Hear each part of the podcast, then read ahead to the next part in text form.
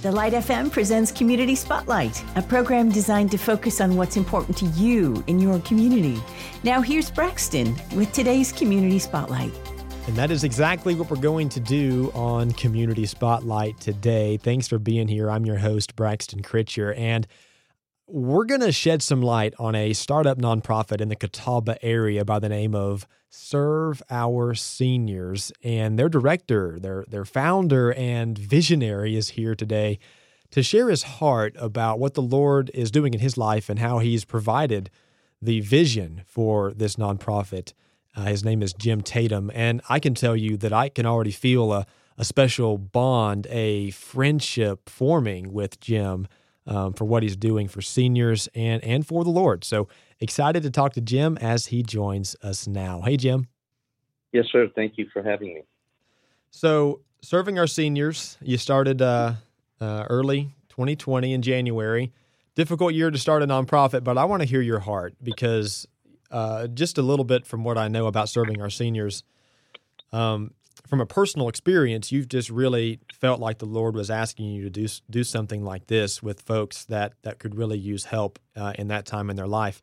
And and I'll say this: I'm a very independent person, and most of the people in my family are are very independent people, and so I feel like when you reach a certain age where you need more help to live than you ever have, it can be a very vulnerable place to be. Um, but at this on the same token, if I had I had parents or or grandparents or I had a neighbor that was at that stage in life where they needed someone not always to 24/7 watch them, but to kind of just help assist them as they try and be independent and stay at home. What are some things that uh, that people could use to assist those who want to stay independent and achieve that goal uh, in their later years? Well, I think that oftentimes we as caregivers think that we know exactly what's best for our parents, our senior in concern. And we stop short of giving them credit for being in this world and being relevant. And one of the things that I learned in speaking with my mother, who's not only a, great inspiration behind this effort, but um, but she's 94 years old. She's got a little bit of experience when we're talking about being a senior. And she told me that she wanted to die, pardon the, the, the uh, expression, but she wanted to die in her home. Wow. Mm. Why is that, mom? Well, all of my tangible dreams are locked into this place. This is where my husband and I lived. This this is where we formed a bond. This is where a lot of important things had happened. So their motivation is different than we might be thinking. We're thinking safety. We're thinking uh, providing the, the physical comforts and tangible things of that nature. We're, we're not usually tapped into the emotional part of why they may want to remain in their home. So I think, first of all, stepping back and trying to put yourself in their place mm-hmm. uh, before before worrying about anything else, and then after you've done that, to step through how you can make that happen, how uh, you can make sure that they are not isolated alone in their homes, build a, a community or a network of friends that can continue to engage them because seniors want to be spoken with.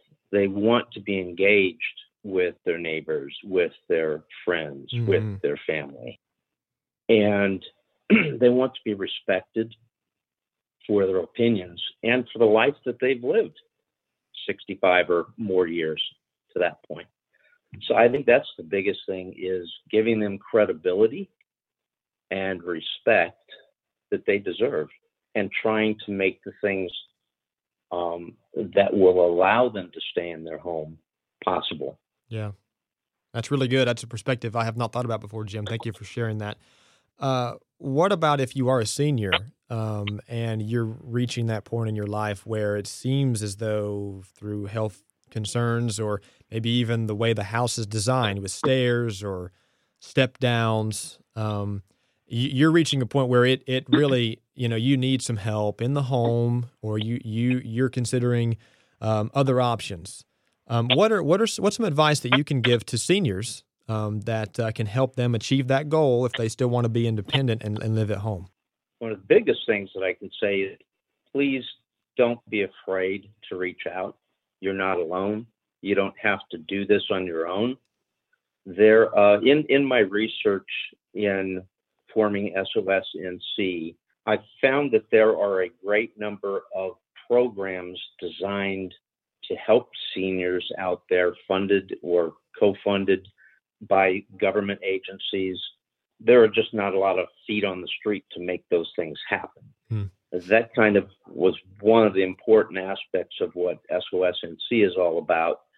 Um, but it also in my research and reaching out to seniors, what I found is that the age group that we're talking about, 60, really 65 to 100 years old, these are a group of individuals who have largely done it on their own, who have not depended on outside agencies to get them where they're at today. Right. right. Whether that's you know whatever social economic situation that is, they have done it themselves. So there's a reticence on their part to reach out or to say, I need help. Please don't feel that you're alone. Please understand that you have worked all of your life to this point. You deserve to allow someone else to help. And the other thing that I would say is to seniors specifically, there are programs out here now like ours that are feet on the street to do the things that can help you remain in your home at very low or no cost at all.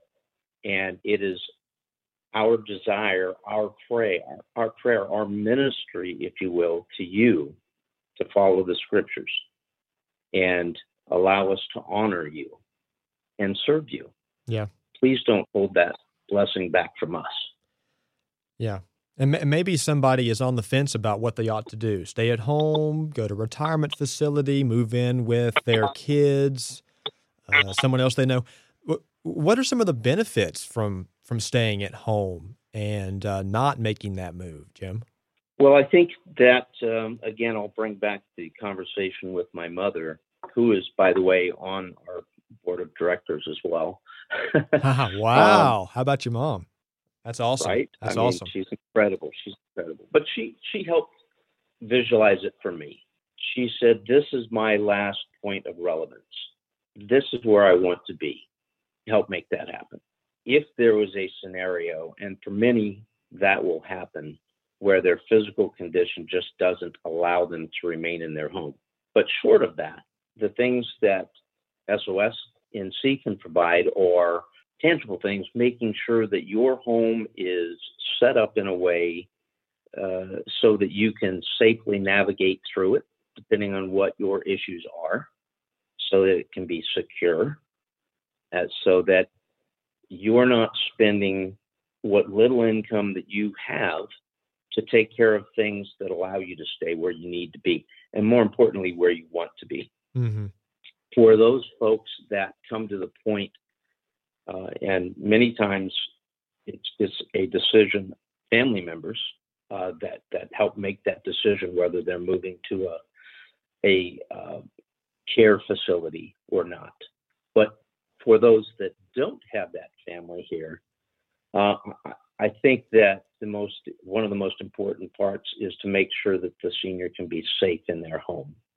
There are um, in every community that I've looked at so far, there are senior care um, organizations that will assist in medication, that will assist in visitation, that will that will do as we do, help with groceries, uh, doing the running, doing this, that, and the other thing to make it uh, more viable for that senior to be there. But as I say, if it comes to a point where they're just physically not able to do that, or their health is um, detrimental by by remaining in their home, then of course other decisions have to be made that are beyond our capabilities. We we don't provide any medical care, but as I say, there are organizations designed specifically around that. The voice you're hearing is Jim Tatum, the founder and director of Serving Our Seniors in Catawba County, North Carolina. You can find him online at sos-nc.org. It's important you put the dash there, sos-nc.org. Also on Facebook, just search Serving Our Seniors-NC. Jim, uh, for someone that may be weighing that decision of trying to, you know, ask for help, um, along with on top of what they can do to, to provide for their parents or someone they know, when's the right time, and how and how can they maybe maybe even contact you guys at SOS, and maybe even provide, maybe even give us a little overview of of some of the things that you'll be helping their, their them do.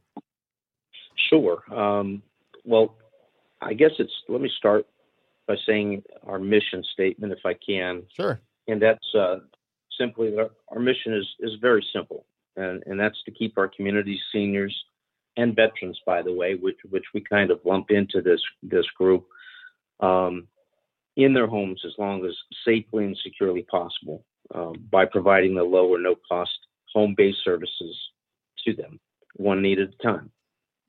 Um, our website which you've uh, so kindly mentioned, is really designed and targeted to the caregivers of the seniors.